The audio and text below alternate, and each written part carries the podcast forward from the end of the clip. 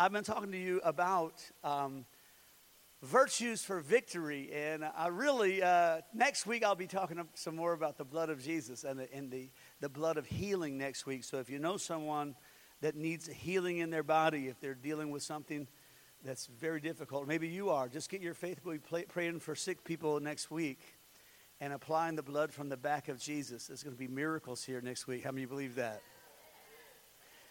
I mean, you can't read the gospel without realizing God, he's a miracle Jesus, right? He's not average. He's not a logical Jesus. He's a miracle Jesus. And he has the power to change and to heal and to transform. So I talked to you the first week. I talked about the importance of midnight praise, right? That if you want a victory, you're going to have to learn how to do the opposite than your instinct. Instead of being bummed out, you have to say, I'm going to overcome this with worship. It is the ultimate virtue that instead of complaining, you worship. And God opens up the prison. We talked about that. Then we talked about courage the week before. Keep your heart. The Bible says, above everything else, guard your heart, because everything in your life flows from your heart. So guard your heart. So we talked about the importance of keeping your courage and keeping your heart pure. And this is above everything else. Watch out about that part that's inside of you. And I'm going to give you one other thing this week, a virtue to win that you must have. And I'm going to talk about the virtue of resetting. The virtue of resetting. If you got your Bible to Philippians 3:13, this could be one of my favorites in the whole Bible. I refer to it my whole life. This is Paul speaking. Brethren, I do not count myself to have apprehended, but one thing I do. Say it with me. One thing I do. Now, you're about to get some advice from the greatest conqueror in the New Testament next to Jesus. This guy wrote three-quarters of the New Testament. He was beaten, shipwrecked, but he planted churches all over the place in a short period of time. This guy's awesome, and he knows how to win. And he's about to give you the secret of how to win. He said, now look, I'm not yet what God called me to be. How many can wave your hand and say, that's true about me? I'm not yet what Jesus called me to be, right? I'm not what I was, but right? I'm going to be, but thank God I'm not what I was. Right? So Paul said, hey, I'm not there yet. He said, but this one thing I do. One thing. I love when life gets simple, right? God said, okay, now here's the one thing you have to remember. Right? Remember when I don't know if you remember, they used to do bungee jumps.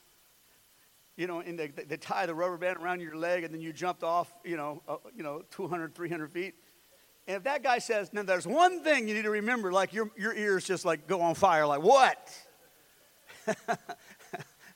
So when this guy tells you, one thing I do, and then he tells you two things. Forgetting those things which are behind and reaching forward to those things that are ahead. I thought it was one thing. Now you're telling me two things. Because we separate those things as if they were different. He said, I press toward the goal for the prize of the upward calling of God in Jesus Christ.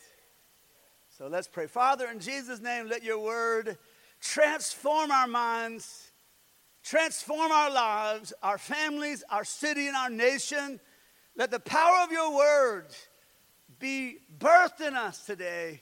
In Jesus' name, and everybody said, amen. Amen. So he said one thing, and then he says two things. He said, this is my secret to win. Why is this guy always winning and always overcoming? He said, I have a secret. It's one thing. Then he says these two things, and we'll look at those for a moment. I want to read it in the Passion Translation, which says this. I don't depend on my own strength to accomplish this. However, I do have one compelling focus. I forget all of the past, and I fasten my heart to the future instead. I run straight for the divine invitation of reaching the heavenly goal and gaining the victory prize through the anointing of Jesus. So let all those who are fully mature have this same passion. And if anyone is not yet gripped with these desires, God will reveal it to him. One, he said, here's the deal. It comes down to one thing. And if you understand it, it is one great motion. In order to embrace your future, you got to let go of your past. You remember Raiders of the Lost Ark, the thing that was not Raiders of the Lost Ark, but the deal where it was the Holy Grail?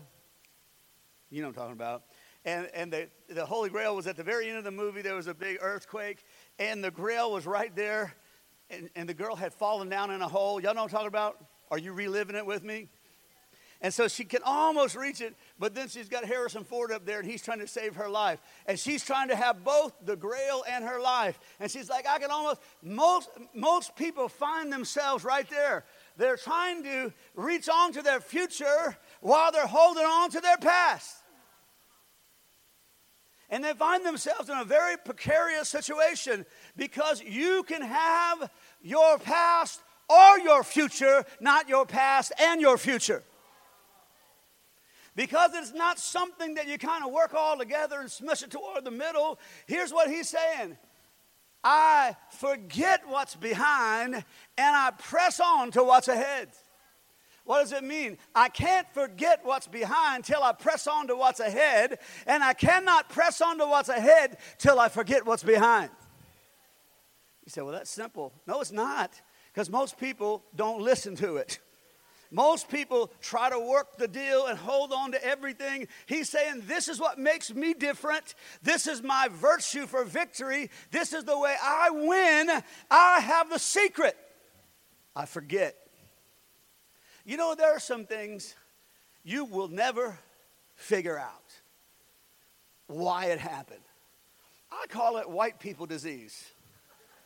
You know, white people, they got to make everything work. Everything's got to be logical. Well, why then? Why? Even my grandbaby Jackson, he's always like, why? Well, then why is that? I'm like, hey, just accept it, will you? Why? And there's something about even Americans, there's this intellectual lean to try to figure it out. It's all got to, you know, work in our minds. We got to figure out, you know, why did your husband run around on you? Let me figure out. Let me think. It wasn't this. You ain't going to figure that one out. It's too simple. He's an idiot. You ain't going to change that. That's about as simple as it gets. But instead of just walking away from things and saying, that was horrible, let's move on, we got to work the deal in our mind, and we begin to think it through, and why was that? And while we're thinking all the whys and I don't understands, we find ourselves paralyzed, trapped between our past and our future. We find ourselves unable to move forward because we're not willing to let go. The power to release the past is found in fully embracing the future. The power of embracing the future is in fully releasing the past. But for those who don't know the secret, they just get old. They just get confused, and they just get stuck. Because what? Simple thing. They can't reset. They don't understand one thing, the great focus, letting go, the great focus, pressing on to the call of God. You cannot truly come into God's new vision for the future while crippled with the memories and limitations of the past. Just can't do it. And some of us hold on stubbornly, you know, to what happened. You know? Like if your wife made you mad yesterday, you're still mad today. You're living today in yesterday's I got mad. And we have this tendency to try to build a case for life and try to figure it out while we're walking with God. And the people who try to figure it out, they find themselves, like I said, paralyzed. And here's what they think. And here's something all of us, kind of in a natural way, we learn. Experience, they say, is the best teacher. And it's not. Experience is a liar at times. Not always. I mean, obviously, I've played this song a few times. You can play it better the next time. So there's a lot to say for experience. But when it comes to the call of God, many times what you're experiencing is the very opposite of the truth. Many times those lessons that you're learning are designed to keep you out of God's promise. Some of the things that you're saying, well, I'll tell you what. You know, I'll tell you what I learned. See, when someone has a clear heart, you give them a word from God, they're like, got it. I'm doing this thing. But when someone is cluttered with the past, you give them a word from God and they're like, ooh, yeah, I tried that before, something like it. Didn't work out that good. So instead of just embracing what God is saying and going for it, they mix it with their experience. And they say, yeah, I get what you're saying, but. I get what you're saying, but you know, I've been through some stuff. See, that's why many times older Christians are the worst believers. A new Christian, they're like, hey, man, did you guys read the Bible? I mean, a new Christian gets in a room full of old Christians, and they can't believe it. I remember when I first gave my life to Christ, and of course, I was reading the New Testament. I was reading, you know, all what Jesus did, and he was always out doing something. And so I thought, man, I got a few crazy friends. I said, well, let's just go do it. They're like, yes, what a novel idea. So we would go out to the street, you know, and play music on the street and pray for people on the street, and everything we learned in church we would go out and do. I remember we were at Pizza Hut. And, you know, and I was just so excited. Me and my friends just started worshiping God in Pizza Hut.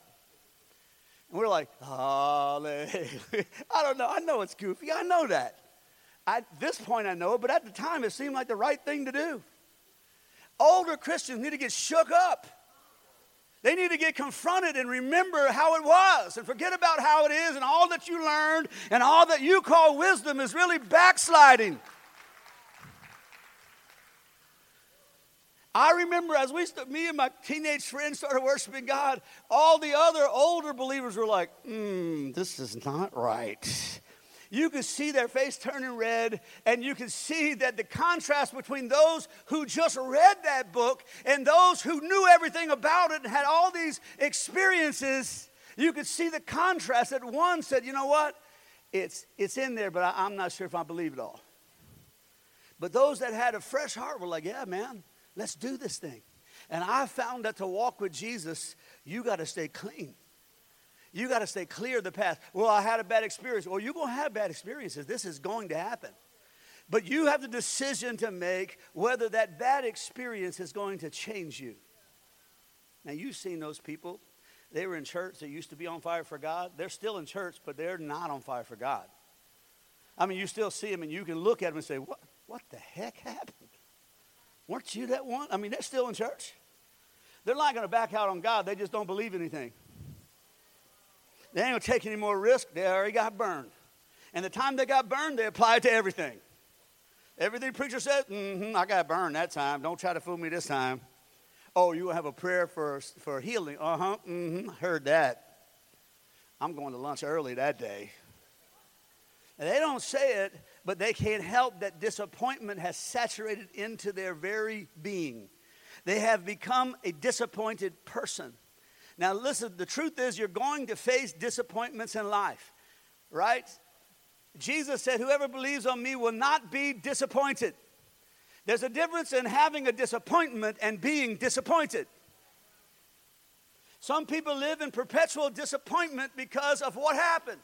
I don't know what it was, a divorce, a betrayal, a best friend told a secret. You got a back full of knives. And then you made the vow, I ain't trusting that again. And you didn't mean to, because you're just trying to deal with the experience, because you've been around a while and you know that last time you trusted people, you got busted. And so you just make a quiet vow, I ain't trusting that again. And you think it's just old people, but it's not. Young people. There are people that are 15, 16 years old already made a vow, I ain't trusting anybody. They already became old. They already became disappointed. They're already on the pathway to becoming bitter. They're already losing their anointing, their zeal, their passion to believe for something great. They're already losing their ability to dream because they accepted the teacher of their experience. Well, I tell you what. See, you can either live in the dream of God or you can die in the false wisdom of your experiences. You can either live in the dream of God or you can die in the hard-earned experiences that you had that taught you that, you know what? Life is not all that colorful. Life is not all that beautiful. See, when you said that, you just joined the old people. You need to go to the old folks' home church. You know, where nobody believes anything there. We all clap and, you know, but you got can't have but two songs, three songs. They're like, I'm out. I don't even know why they're singing three songs. Oh, you got the honky-tonk music playing all day in your truck, but you can't do it. Two songs in church, like two songs and I'm out. Two Jesus songs and I'm out. You got Hank Williams all day. You got rap music. Oh, you go out 2 hours on rap music, but two songs for Jesus, and you're like, I just can't. Because you know, the third song, you start getting exposed that you don't believe this stuff. They do four songs, you're like, I'm out. Air's too thin up here. I don't know what they're doing. What they were raising their hands? What? They're at one place, I'm somewhere else. Are you with me? And you're thinking, no, this is a common experience to human beings. It's not like, it requires a choice. You got to do it. Paul said, hey, here's the thing I do. I just forget it. You ever go fishing and you get your line tangled up? You know, if you go fishing with kids, half the time you're going to be doing this. If you're fishing with kids, you're just constantly unraveling. And, you know, I've learned a secret. There is a point, it gets so tangled up, cut that sucker off. New line. This is what Paul says to do over life. When it gets so tangled you can't figure it out, focus on something that's worth focusing on. Don't keep focused on how it was all a mess. Are you with me?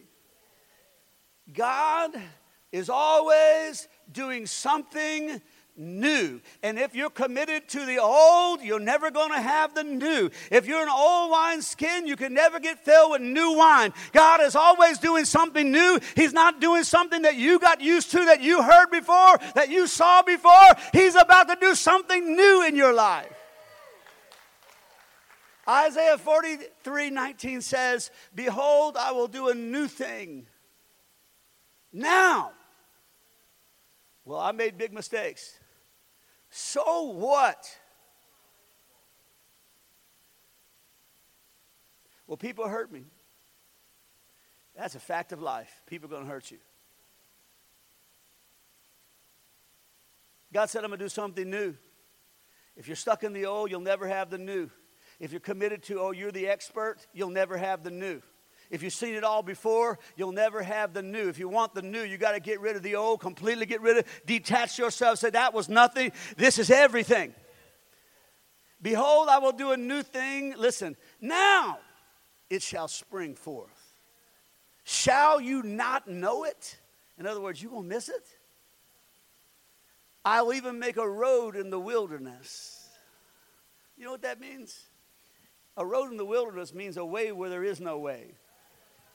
A road in the wilderness, you're in the wilderness, you've seen those people dropped off in the desert, they don't know south, north, they don't know what they're doing. And then there's a road. In other words, I'm going to make a way that you didn't see the last time. You would keep going around that wilderness, and suddenly you saw the road. You ever been in the woods lost and you found a road? Oh, thank God. I don't know where it's going, but it's better than being in these woods. And the idea is that you passed around a long time, you couldn't find a way. God said, oh, there's a road. In other words, if you're so stuck on you ain't never getting out of here. You ain't never getting out of the wilderness. There's all kind of problems. You ain't never get. If you're committed to this way of thinking, you're going to miss the road. When God shows up and there's a road there, you're not even going to be ready for it. You're so committed to it won't work. When it does work, you're going to miss it. He said, I will make rivers in the desert. Now, you know it wouldn't be a desert if there was rivers in it. Don't shout me down when I'm preaching good. You can't call it a river and a desert. It's either a desert or a river. And you've been around that desert. How many times you've been in that desert? If you don't watch out, you're gonna miss something wonderful, something that you didn't see before, something that you weren't prepared for. God is going to surprise you and do something new. And there's a river in that desert. Oh, man. You know, I've been around some really great people, and I have a friend, his name is Jesse Duplantis. How many know Jesse Duplantis? He is a Cajun and he's a preacher. He's preaching at that time 300 and sometimes a year. And had the opportunity to hang out with him one day. And I went to his home and I thought, this is my opportunity, because I was a new preacher and I was going to try to let's get real moment. Because my whole thing was, how come I pray for people and sometimes they don't get well? Sometimes I pray and things get worse. And I had a catalog of all my bad experiences. And every time I hear him, he's always full of faith and he's full of joy. And I'm like, okay, can we get real for a minute? So I was going to have a let's get real moment with him. Like, hey, so I was at his house. We're hanging out. And so I had a moment to talk. I said, hey, Jesse. He said, hey. I said, what about when you pray for people and they don't get well? I mean, like, why did you pray for that miracle and you actually lose the house? What about that? You know, I tried 15, 16 different ways to help him remember all the bad times in his life and all the contradictions he's faced. And he would not have that conversation with me. And so I've tried it with other great men of God. Like, hey, you know the time when it was hard and you felt like quitting? Remember that time? They're like, nope, don't remember it. I was like, come on, man. You know you remember it. You know, come on. You got to be normal like the rest of us. Come on, tell the truth. They were like, no, I don't know what you're talking about. It turns out they never talked to me about it because they forgot it. They just forgot it. And they would not allow it to weigh in on today's dream. Yesterday's nightmare could not weigh in on today's dream. And honestly, it's inspiring when you see this particular thing operating in someone's life where they say, look, I just forgot. I just hit the reset button. I just forgot about all that. I just walked away from all those things. Now listen, as you sit here in church, emotionally and on a spiritual level, you are where you are because of your ability to forget or your inability to forget, to your ability to press on. You know what they tell a receiver when he drops a pass? They say, forget about it. Because if you remember the pass you just dropped, you're going to drop the next three. So you're going to have to pick it up like, you know what? There's something, we're just going to forget about it. Look at somebody and say, just forget about it. It's a great virtue and a great strategy. I had a close friend of mine. I had a run-in with him. You know, how many of you had those before? And we live in different places, so I had gone crossways with him over a situation, and I was going to have a lunch with him, and I turned out I had to pick him up to bring him to the lunch. So before the lunch, I had him in the car with me, and so I stopped. I drove up. It was raining outside, and his name is Keith. I said, Keith, man, okay, I'm sorry. I blew it. You know, the thing where that thing happened and this thing happened, I admitted I was wrong, and, you know, I know you're probably upset with me. And he looked at me and said, what are you talking about? I was like, you know the thing. He said, no, I don't know what you're talking about, man. He said, the truth is, I just forgot it. Wouldn't it be nice if God gave you the gift to forget all the times that somebody hurt your feelings, somebody let you down, or somebody, you know, betrayed you? What about if you just couldn't remember? Like, I don't know, what are you talking about? See, some people, it's all they ever want to talk about is poor me and what happened and where they got stuck. You sit with someone long enough and you'll find out where they got stuck and where they said, I'm not going to forget it. Somebody will say, I'll forgive you, but I'm not going to forget. That is a mistake. You want God, come on, can I just take a couple minutes here? You want God to not ever bring it up again. You want God to throw your sin in the sea of forgetfulness, but you got a whole garbage can full of things that your wife did or that your husband did, and you said you got rid of them, but that garbage can ain't far away. Like, okay, wait a second. Oh, it's going to be like that? Well, I got something in here for you. Well, what about when you... Oh, you said you forgot, but you didn't, did you? You still got all that stuff. And some of those things burn in our brain. Today, God is going to help you forget. I'm going to give you 5 quick notes. I'm not going to preach them. I want to give you quick notes because they're important from the life of Joseph.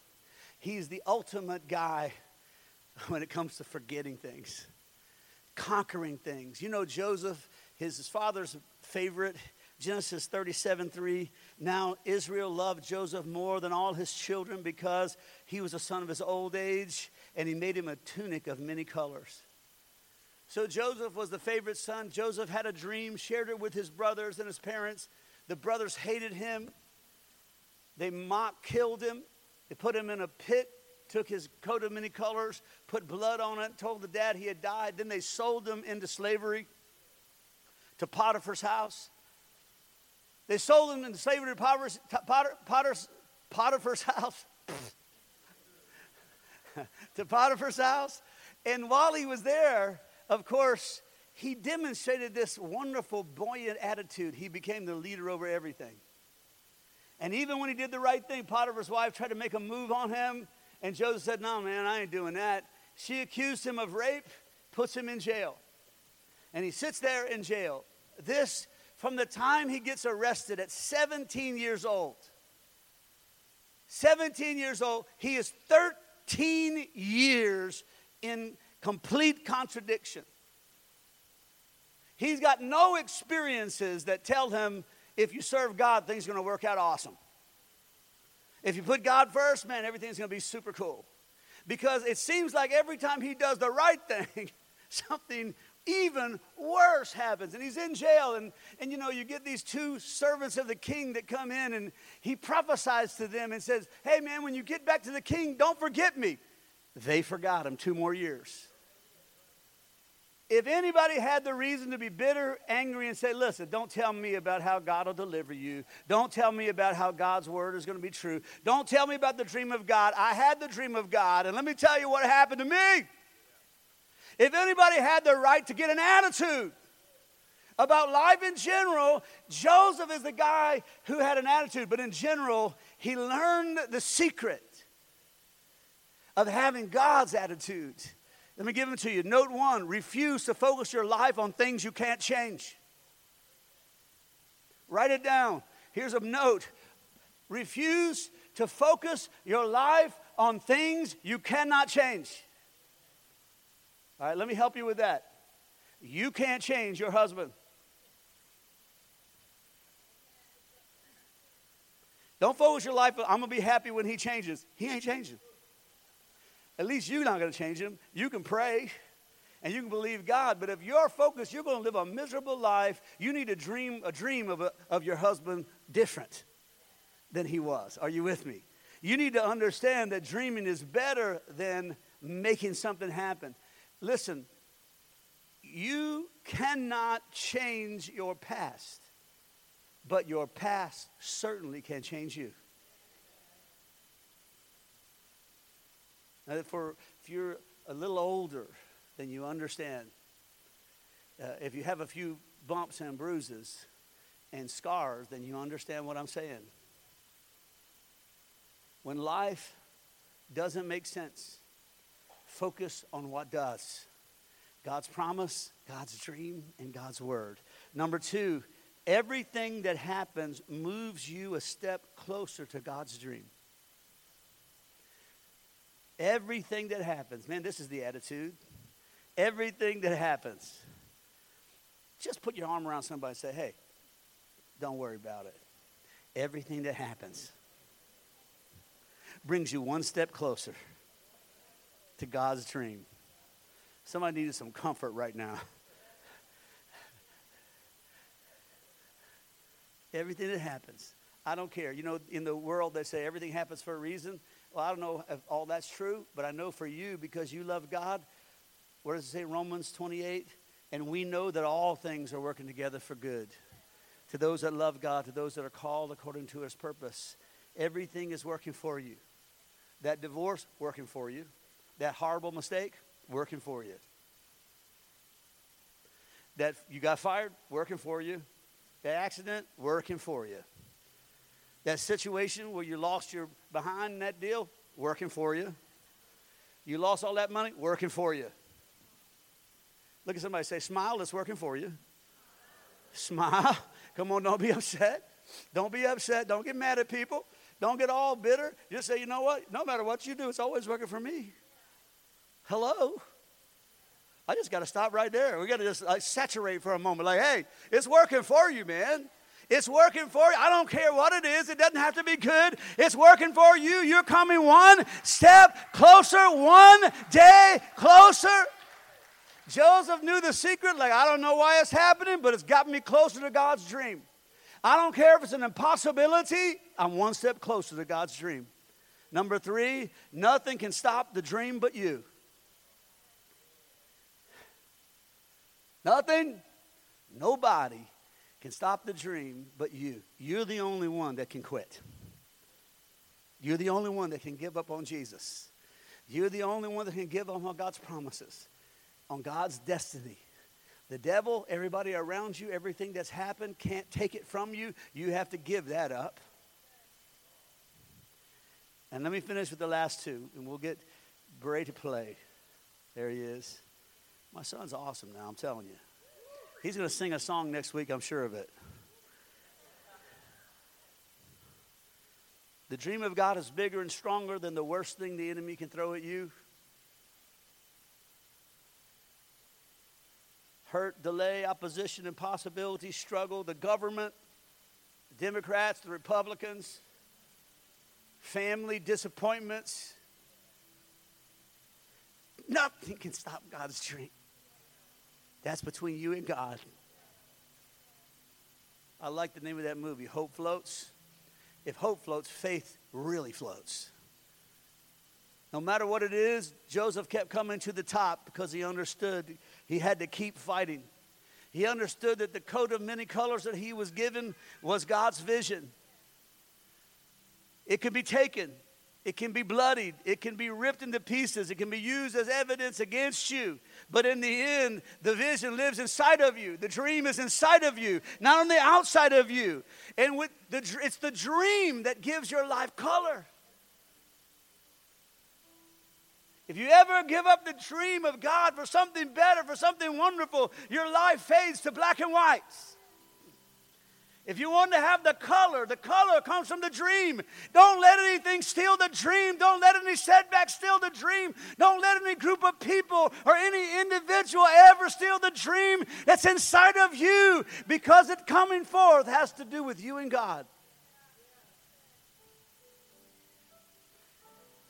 Habakkuk 2 says, "For the vision is yet for an appointed time, but at the end it will speak. It will not lie. Though it tarries, wait for it, because it will surely come. It will not tarry." Fight for it. Number four is this. I've said it before. Joseph, after he went through a living hell for doing the right thing, he was promoted second in charge of the whole world. And his life changed instantly. And I want some of you to know, you think your situation can't change, it can change like that. You think your kids can't change, they can change like that. You think your marriage can't change, it can change like that. You just need to believe.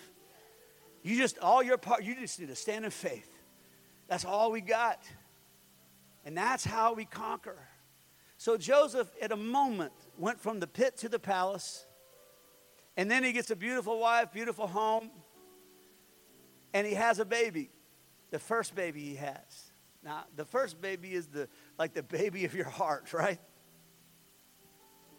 That's the most precious thing to you because that was the first, right? When you think about that first baby, that's the closest thing to you. So let me give you the closest revelation to Joseph's heart. The best secret that he learned. What came to his mind when he had that baby. The first secret, the first overwhelming thought he had when he looked at his first baby boy. They said, "What are we going to name him?" He said, "Name him Manasseh." You know what Manasseh means? The Lord has made me forget all of my suffering.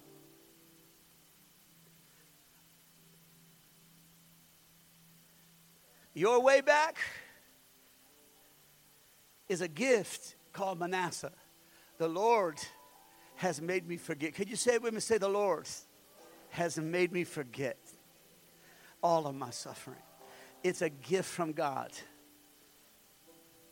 It's a gift. He looked at his head and said, "This is the closest thing to my life. This is my secret. The Lord made me forget." And then the second, which is the last point, second son he had, his name was Ephraim.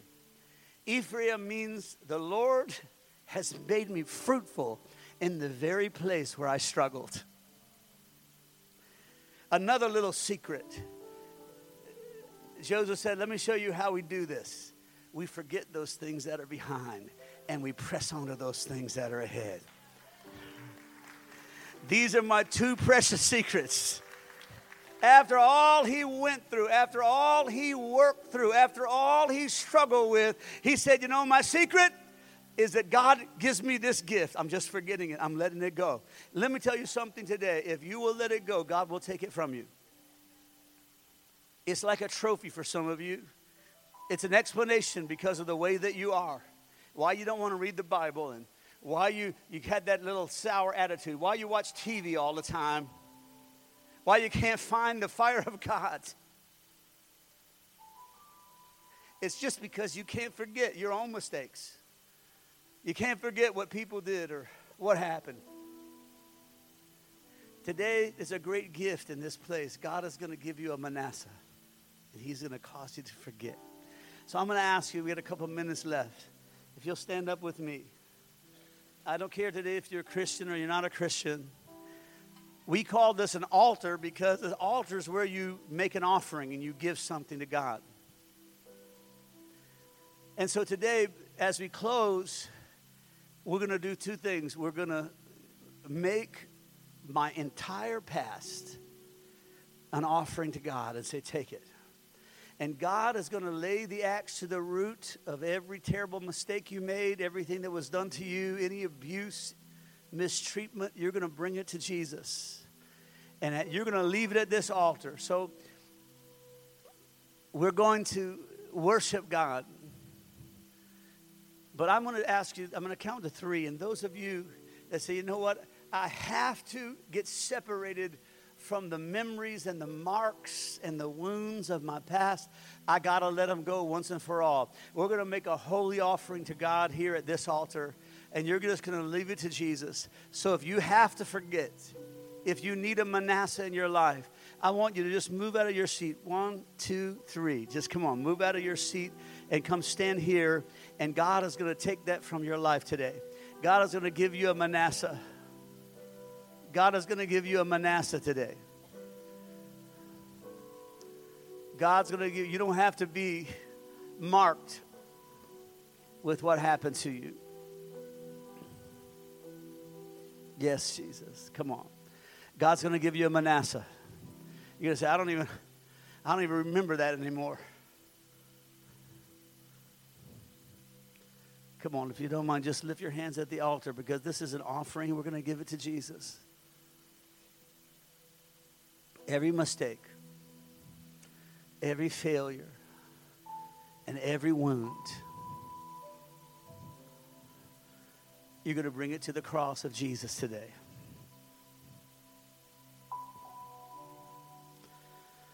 And right now, the cross of Jesus is absorbing that bitter place, that shame, those memories. Jesus is removing it from your life. With your hands lifted right now, it's like the cross is absorbing all that from you. You're standing in front of Jesus today. And this was your trophy, what happened and why you're the way you are, and why you are do certain things, and why you have certain habits. And right now, you're just going to let it all go. It's leaving you right now. The axe is laid to the root of every unfruitful tree.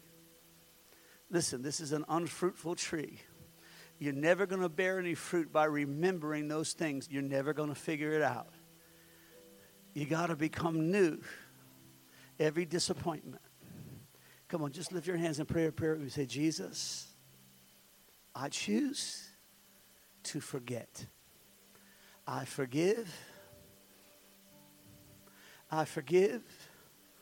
I choose to forgive. And now, Lord, let the blood of Jesus break the emotional hold of every wound. Right now, I release every trophy, every hurt, every disappointment. I won't carry it anymore. It's not a part of my thinking. I give it to you. I renounce my past. I renounce my wounds. I renounce my disappointment. I renounce my hurts. I renounce this disease. Leave my life. I renounce fear that it's going to happen again. Get out of my life right now. Every disappointment, leave my life right now. Every fear, leave my life right now. Go right now. You're not welcome. I issue an eviction notice to the spirit of fear, to the spirit of heaviness, to the spirit of disappointment. Get out of my life right now. You have no part in me. Every memory erased by the blood of Jesus. Every emotion healed by the blood of Jesus. Come on, it's just one motion. Now with your hands lifted, you're about to receive God's dream. He said, I forget those things that are past, but I'm receiving an Ephraim. God is about to make me fruitful in the very place that I suffered. The very situation that I suffered in, God's about to make me fruitful. This is a dream from heaven.